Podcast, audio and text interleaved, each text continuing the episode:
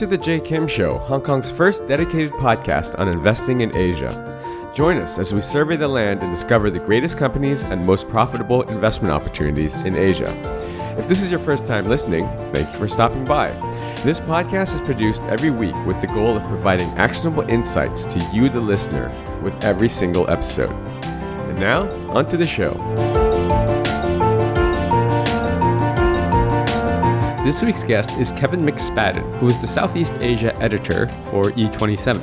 E27 is one of the largest media companies in Asia with a specific focus on tech. Kevin is very much involved in the grand vision and strategic planning of the company, but not only that, he also rolls up his sleeves and gets deeply involved with the day to day. We talk about a lot of interesting things today, including what the startup scene is like in Singapore versus Hong Kong, what the future of media is as he sees it, and his brand new initiative that was just launched this week at E27 called the E27 Podcast Network. All right, let's get on to the show.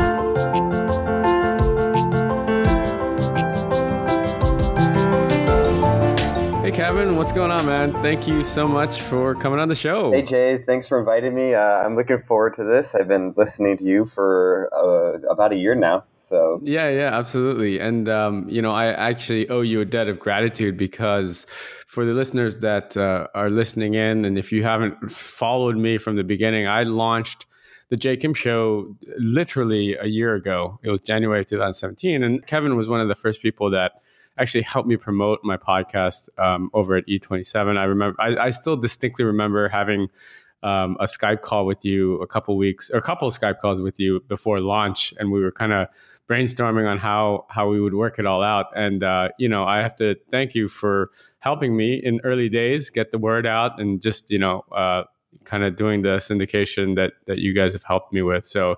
Thank you, Kevin. I really appreciate it. And here we are, one year later, and uh, it's come full circle. I was living vicariously through you because because I love podcasts. But I write a lot. So I don't I don't always have time for them. Yeah, absolutely. And that was another thing that I remember is that you were literally one of like five people that I would talk to that wasn't like, "What's a podcast?" What that's. So um, why don't you uh, why don't you just introduce yourself to the audience uh, and tell us you know who you are, what you do for a living, and what your background is, that sort of thing. Okay, um, so my job, I'm uh, I'm the editor at E27. Um, so for people that don't know, E27 is a startup tech company based in Singapore. We cover mostly Southeast Asia. We cover startups uh, ranging from Series A to all the way up to like the big, well-known companies like Grab, Carousell, we tend to avoid bigger ones like Apple and, and Samsung. So it's it's startups and the startup industry in Singapore, or not in Singapore, in Southeast Asia, um, based out of Singapore. Okay, and what is uh, what exactly does E27 stand for? So E27 is Entrepreneurs 27. It comes from so it actually has a pretty interesting. Uh, founding story, which is co-founder and our two co-founders went on this uh, thing called NUS Overseas Colleges, which is an exchange program basically from one of the Singapore universities here, and they send students to Silicon Valley to kind of learn learn about startups and technology. And uh, these these two went to that, and they they kind of hatched this idea. It kind of started as a grassroots movement. There's a lot of events. There's there's kind of legendary stories within the company about the first couple events that they ran. They ran one sort of as for fun, basically, to kind of bring the community get, together and do the startups. And it was such a success that they started to build a business off of it. So now we run one of the biggest tech startup conferences in Southeast Asia. For your Western uh, readers, you might consider it like TechCrunch Disrupt of Southeast Asia. We do the media stuff too. So my job is kind of to, to steer the ship of the editorial stuff of E27 again, I'm not 100% sure where all your listeners are coming from, but for, for Westerners, my job would be kind of to run the TechCrunch website and, and what our writers write about every day, who they talk to, topics that's going on. And I actually kind of, you end up, when you're in the job, you end up getting a lot of inbound stuff. So I, I do my own writing too, uh, at least once a day, I think about on average. It's a fun job. It's a fast job, which is why it's fun. I'm sure. And so, uh, give us some background of before. I mean, you were were you a, a journalist before you joined there? So I grew up in Montana. Uh, so I don't really come from a typical background in terms of like Silicon Valley, New York City, or anything like that. I did end up moving to Silicon Valley for two two plus years, mm-hmm. about two years. I lived in Oakland, but I was actually teaching. I was one of the many millennials who graduated college right after the financial crisis. Mm. So, so I I um, ended up taking my university degree and getting a nice job at a restaurant for a little while. Yeah. and uh, and then eventually got into AmeriCorps, which was kind of my real like professional start, I guess you would say. And I was teaching.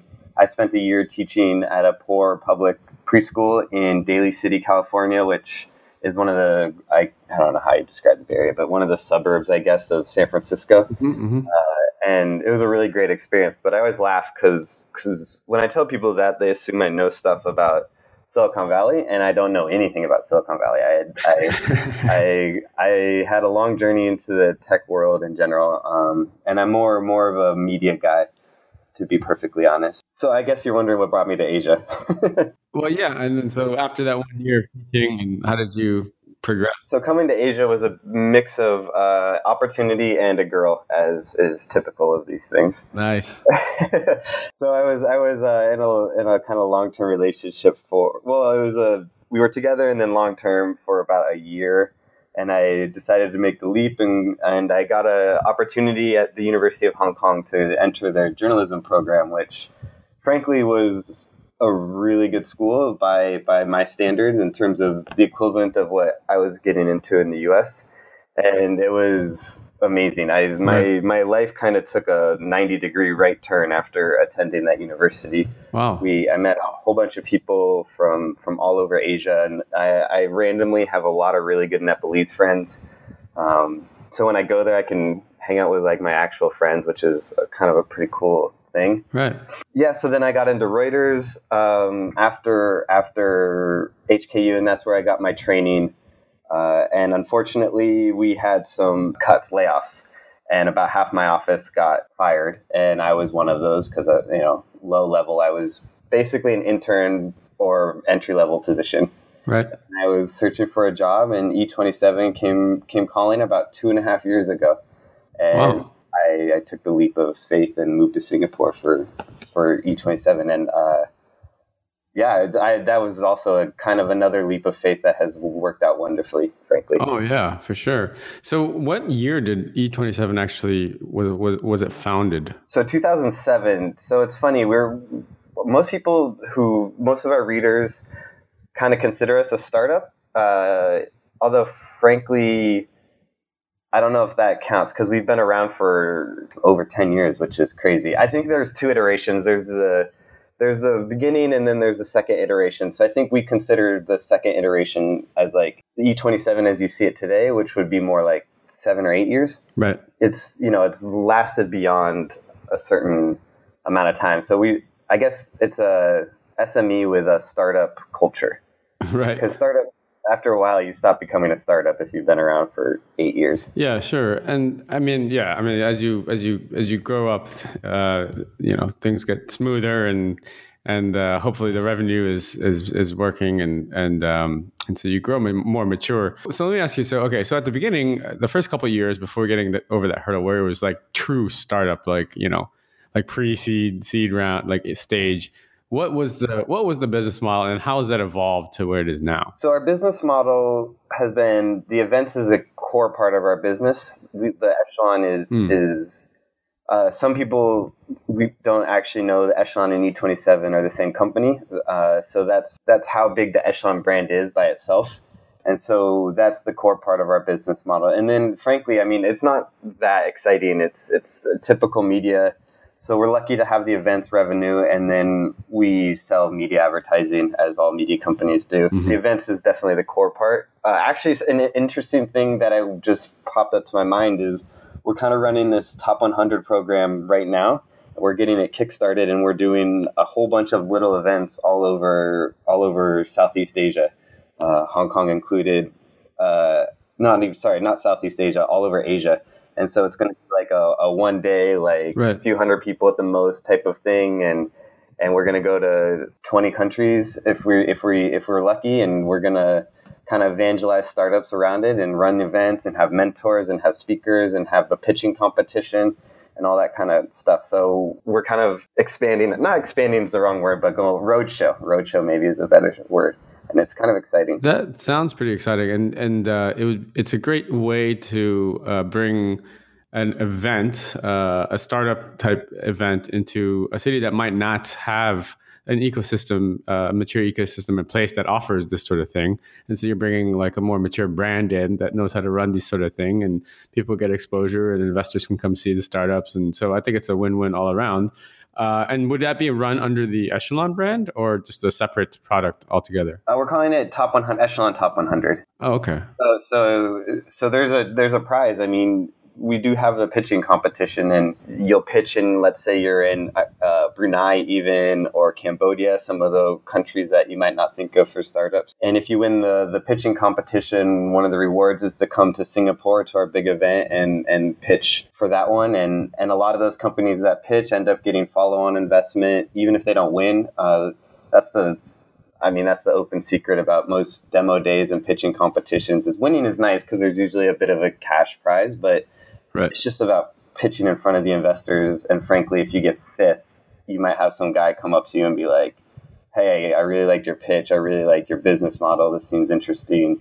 Let's talk." And it can lead to. Um, so for our companies, it would lead to maybe like a seed or a Series A investment, depending on how far along they are. Yeah, totally. I mean, I think that uh, uh, that's absolutely right. I mean, it's just marketing, right? It's marketing your idea in front of a huge, uh, large stage, big stage, large audience, and uh, that can only help uh, if you're working at a startup. So, um, so we were talking a little bit briefly before we we hit I hit the record button about uh, you know news aggregators versus just straight up media companies, and and you made the distinction that that E27 is not an aggregator because you guys actually produce mostly original content. Is that right? Yeah. So so news aggregators are common, and they're actually one of the common ways even young journalists start out. And if they can do it for a little while, they can meet people and and make connections, and hopefully don't start making bad habits. I actually kind of worked uh, as an aggregator uh, for a pretty big media company when I, I, I had a little internship, and it's it's boring, but you get your mm-hmm. name out there. But basically, what aggregators do is they they troll around other media companies and they they find the, the popular news. They might use social media to see what's trending, or they might like try to pull out headlines from local news stations that they think can you know the headline will get sexy and it'll blow up and they'll get traffic. Right. They always kind of uh, so you'll see like you'll see according to uh, New York Times kind of sneakily thrown in there, and then the quote will be uh. according to the article.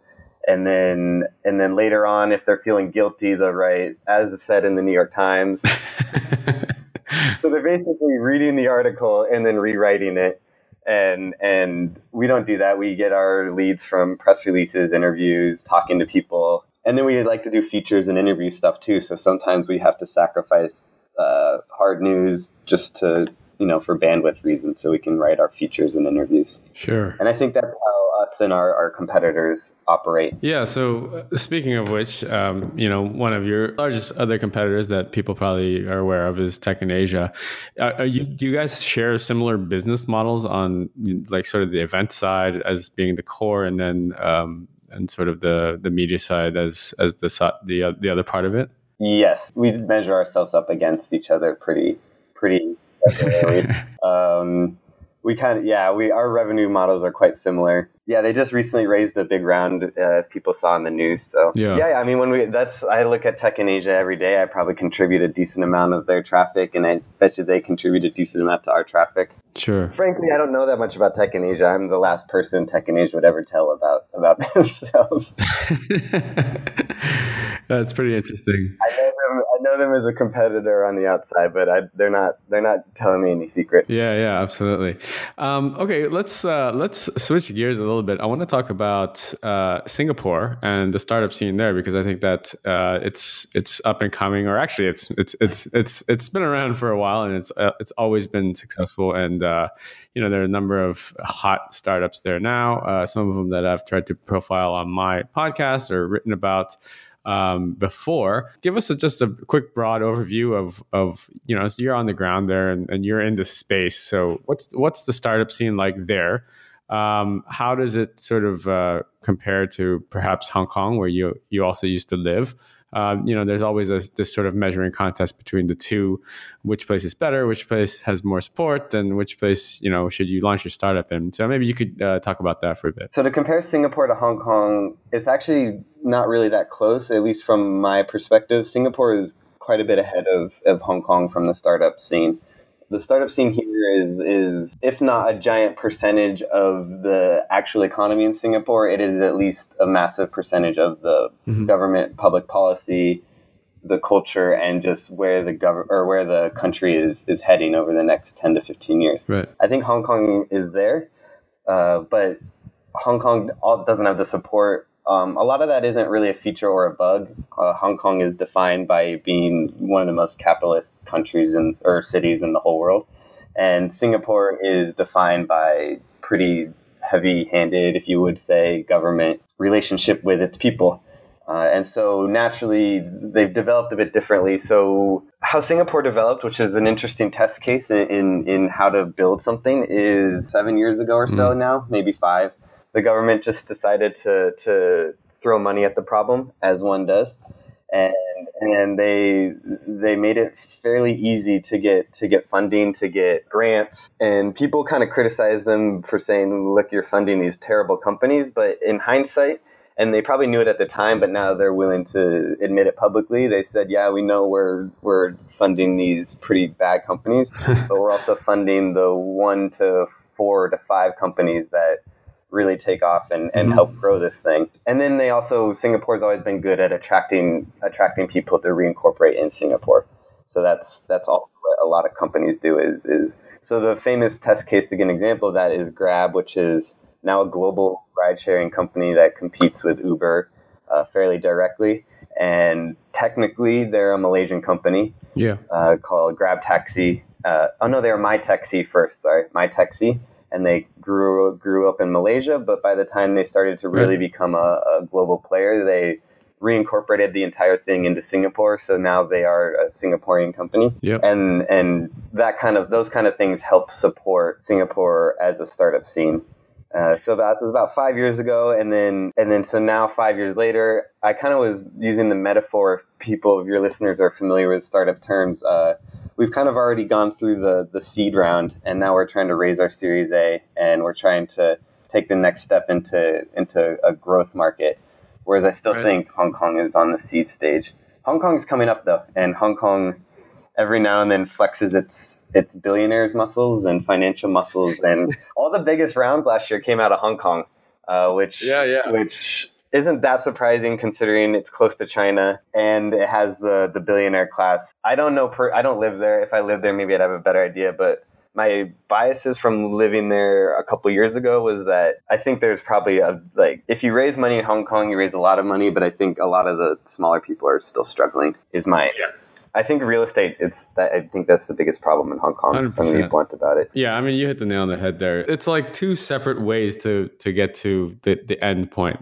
You know, if you're kind of uh, just a seed stage and you just want to come in and, and get your thing up and running, then Hong Kong is definitely not the best place to do it. I mean, the cost of living here is just ridiculous, and it's like impossible to open a bank account, and government provides very little support. This sort of thing. Uh, they're they're trying, you know. I mean, it's a very it's a very intentional sort of uh, healthy competition they have with Singapore. I mean, they they look down at Sing look over at Singapore. Sorry, I don't mean to look down, but I mean I was thinking geographically. You look down towards the equator, and uh, Singapore's you know doing a pretty good job of attracting talent, like you said uh, because they're you know they are kind of throwing money at the problem or, or it is easier and so it's just a numbers game there yep. and i think eventually um, you know the best companies weed out whether they're here or there um, you know the best business models will survive and you know hopefully uh, I'm, I'm i'm excited to see how it all plays plays out because there are you know a couple unicorns in the making here as well that that uh, will certainly put put uh, Hong Kong on the map, just as the very same way that Grab did uh, with Singapore. So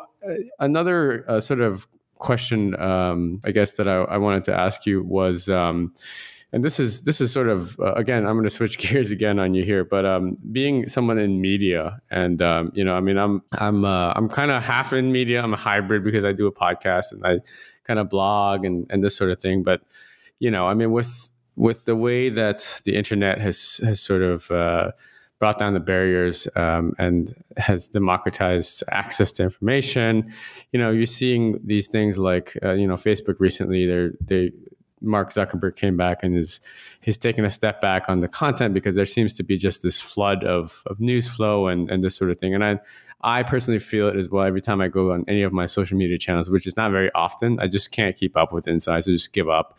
Um, when coming from someone, some you know, a place like E27 where you you guys are, are content producers and you manage this stuff, what's the next sort of big step? You know, I mean, I know that video was a big thing uh, maybe 18 months ago that a lot of people were pushing. By looking at sort of numbers or data or just from your experience as a media company, is there certain things that you feel are more pack more punch pound for pound, so to speak? Um, when you're trying to be effective on on the internet or on, on various media channels? Well, I mean, frankly, I'm biased for podcasts, so that's one. uh, uh, and, and, I'm not. I'm not. I, I'm. I'm also a super biased source when it comes to that. No, but I think uh, I think the the video point is good. The problem with video is while it's useful, it takes so much money and resources to create a decent video stream and video uh, community that it can cost so much money and the returns just aren't there for a lot of companies. Yeah, you know, you, we went through this thing of content marketing, like just articles, and then now it's gone to different, you know, formats, audio, video. I think the most interesting thing that I've seen, not just at E27 but other media, is, and uh, maybe I'm naive. I might be naive, but I think I think just hard news. I think is actually kind of coming back up again. Hard news, as in the the the ABCs of, of journalism 101, which is company A or person A did this. This is why it's important, and this is what happened. I'm, I'm actually thinking of sports, so I have this bad habit of making sports metaphors. Um, so there's this there's this NBA writer called Adrian Wojnarowski, and he doesn't write interesting thought pieces or opinion pieces or, or, or anything like that. His features are minimal. Uh, he just breaks news, and he breaks all sorts of news from from the minor contracts to the to the 15th player on some team getting traded for for a pair of basketball sneakers to you know, and then eventually when LeBron James goes to the Lakers, he's the guy who who breaks that stuff. I think that the stuff, and you you kind of mix it with other stuff to read, but I think that's the stuff that hits, and that's still a core part of what we do. Let's say we do 12 stories in a in a day or so. At least half of them are just I'm looking at the website right now. Um, Netflix is now a U.S. hundred billion dollar company. So this article doesn't have any opinions about what it means mm-hmm. that Netflix is a hundred dollar, hundred billion dollar company. It's just Netflix is a hundred billion dollar company. And I think a lot of because of social media, um, even in Asia, some of that 2016 nastiness in the U.S. kind of bled over, and people kind of got sick of it and and are now they just want their news and they can make their own opinions on it. Yeah.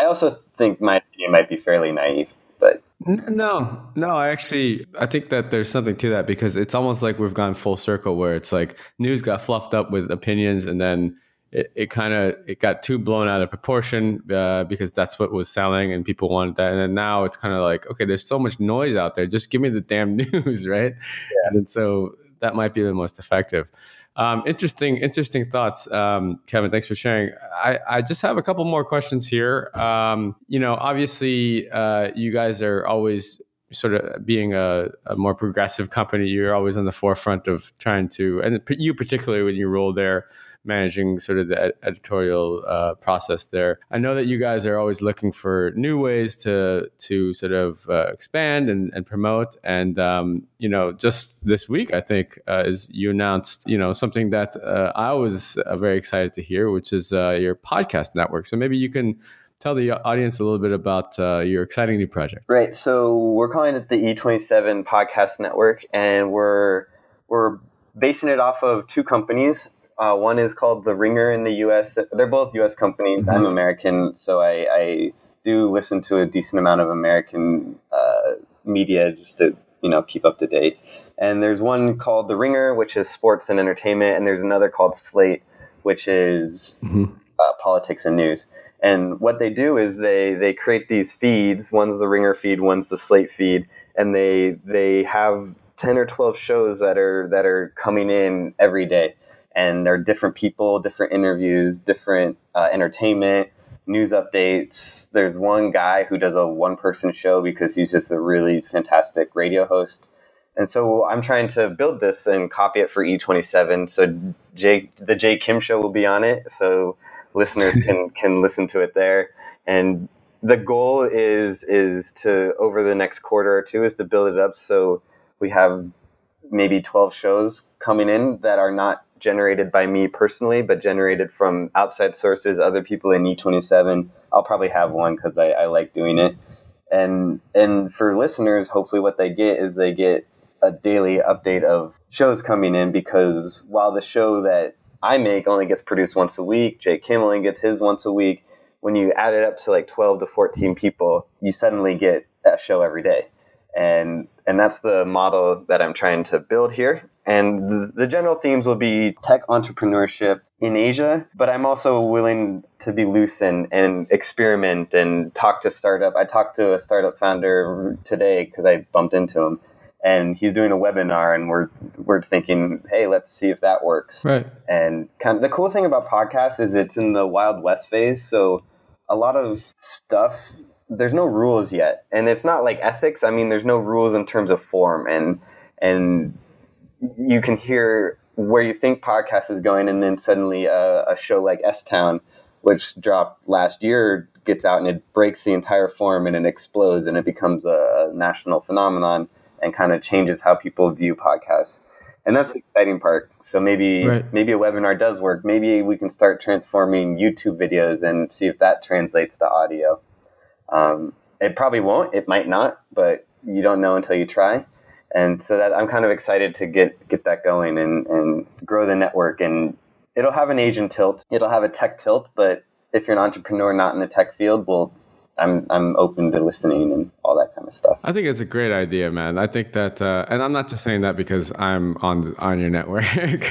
um, I think that if you could have, you know, I mean, look, I, I listen to a handful of different podcasts, and sometimes I get burnt out with just listening to Tim Ferriss every single day for you know. So I want to, yeah. I want to, I want a variety, but I also don't want to have to go into Stitcher where and just keep searching for the different ones that I look and you know sometimes I forget. So if I could have one that is kind of central to the themes that I like, um, you know, I think that that's a great idea. And and you're absolutely right. It's very nascent right now, podcasting, is particularly in Asia. And I think that it's just going to explode. I mean, I think over the next decade, we're just going to see it massively take over. So we are still early adopters, and I'm very happy that you're getting involved.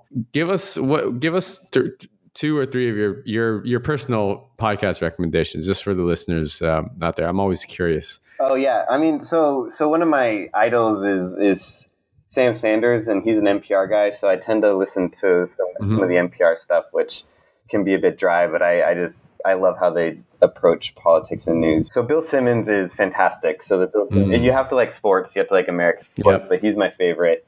Uh, I decided I, I had a love hate relationship, and I decided that I love him, and because I listen every week, and I was suddenly realizing I was listening every week. And he's an interesting one because before his podcast, you know, it was all just the sports guy, right? Like on on on ESPN or whatever. So it's like you kind of. Sorry if I can uh, jump in really quick. The the interesting thing about the Ringer, which I brought up, is actually his his podcast network that he built with with what you're with the Bill Simmons brand was. Uh, it created he created a new site based on the podcast which is basically i don't think anyone's really ever done that before and it's the reverse of what you would expect. So it's the reverse of what we're doing because the e27 has been around for so long. Uh, so we have the e27 brand and then i build the podcast off of the e27 brand. He actually built the podcast first and then built his own news website based on the podcast which oh wow. that's interesting yeah. I did not know that. Yeah. That's fascinating. Well, I, I guess if you're good enough, you could do it whichever way you want to.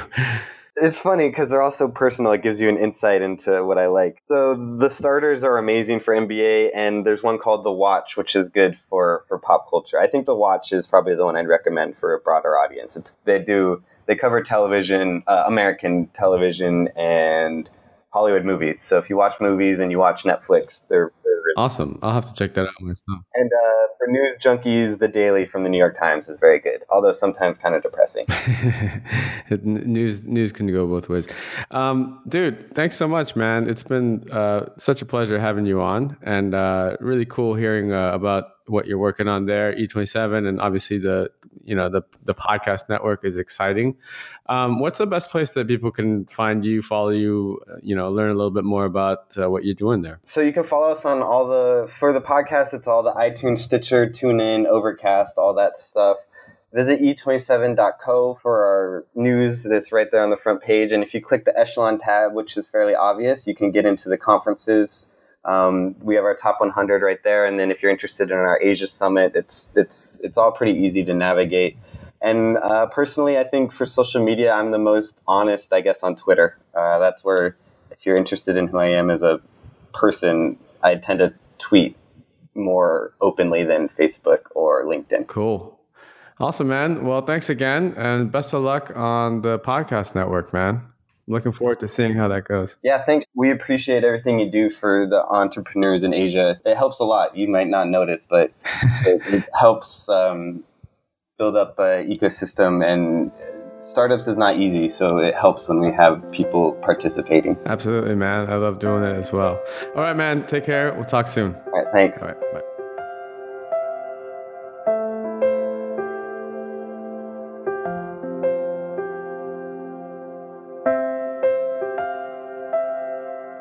I hope you enjoyed today's episode.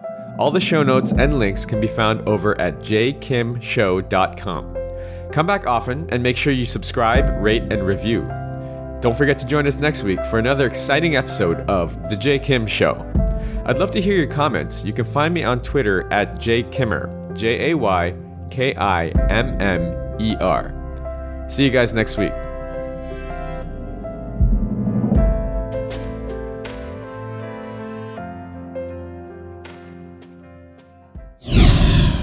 This podcast is brought to you by Hack Your Fitness, the high achiever's guide to getting ripped in under three hours a week. If you're anything like me, you're probably working a full time job or jobs and trying to find time to balance family life, social life, and last but not least, fitness. Look, I get it. I'm a full time investor and entrepreneur myself, and father of two. So, how am I able to stay fit year round without spending hours and hours in the gym killing myself on the cardio machine? After struggling for the last 15 years trying every workout and diet under the sun, I finally designed a system that allows me to achieve and maintain single digit body fat for life in under 3 hours a week. Cardio not required. Head on over to hackyour.fitness and download my free 13 page guide that teaches you the simple science behind efficient fitness and smart nutrition and gives you everything you need to know to finally take control of your life. That's hackyour.fitness.